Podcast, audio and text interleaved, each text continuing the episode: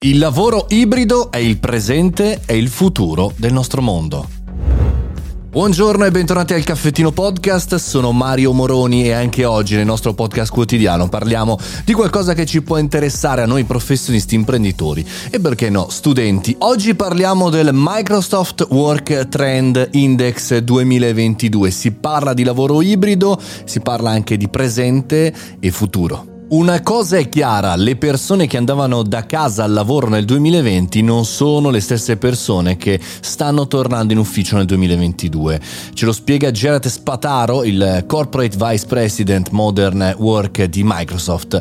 È chiaro, il mondo è cambiato, cambiano i mondi e chiaramente il lavoro ibrido diventa eh, la normalità. Nell'osservatorio che trovate sul sito di Microsoft eh, all'interno chiaramente della parte di news parla anche di tanti altri dettagli. Se dobbiamo però fare una sintesi su un campione di 31.000 persone, 31 paesi, una sintesi di questo eh, sondaggio emergono 5 tendenze chiave che trovate anche su Wired in un articolo molto interessante. Ora le vediamo insieme e le commentiamo.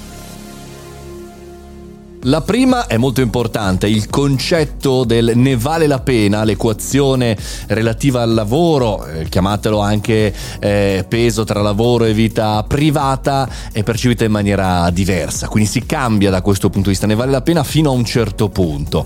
In secondo luogo i manager sono un po' tra due fuochi, da una parte i dirigenti, dall'altra parte i lavoratori. Entrambi vogliono fare cose diverse, entrambi hanno obiettivi diversi. Poi chiaramente c'è il cambiamento cambiamento per quanto riguarda gli uffici e chiaramente eh, il cambiamento reale in cui bisogna in qualche maniera rendere il lavoro ibrido reale anche in Italia. E poi c'è anche come dire, eh, la confusione che vediamo spesso anche a casa nostra eh, tra la flessibilità del lavoro a distanza, che da una parte viene visto dalle aziende come sempre disposi- sei sempre a disposizione, sempre disponibile, a il fatto di quelli che fanno i viaggi non si fanno più sentire attraverso il telefono. Insomma, bisogna valutare tutti quelli che sono gli aspetti anche sociali riferito a questo nuovo modo di lavorare.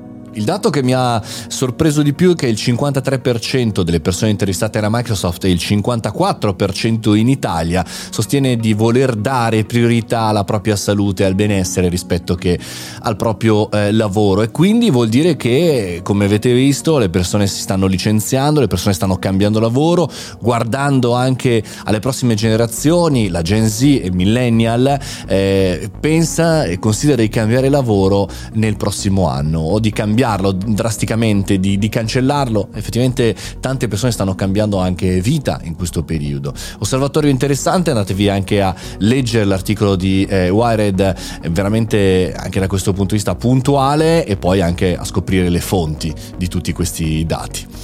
Mi ha sorpreso, bello, bello, bello, super interessante.